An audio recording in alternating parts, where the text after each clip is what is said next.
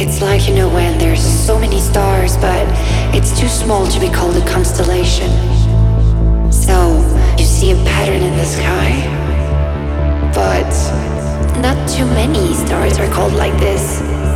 You know, for example, there's one that's super famous. It's the Southern Cross. You know the Southern Cross? That's an asterism. Ah, nul les prophètes sans catastrophe.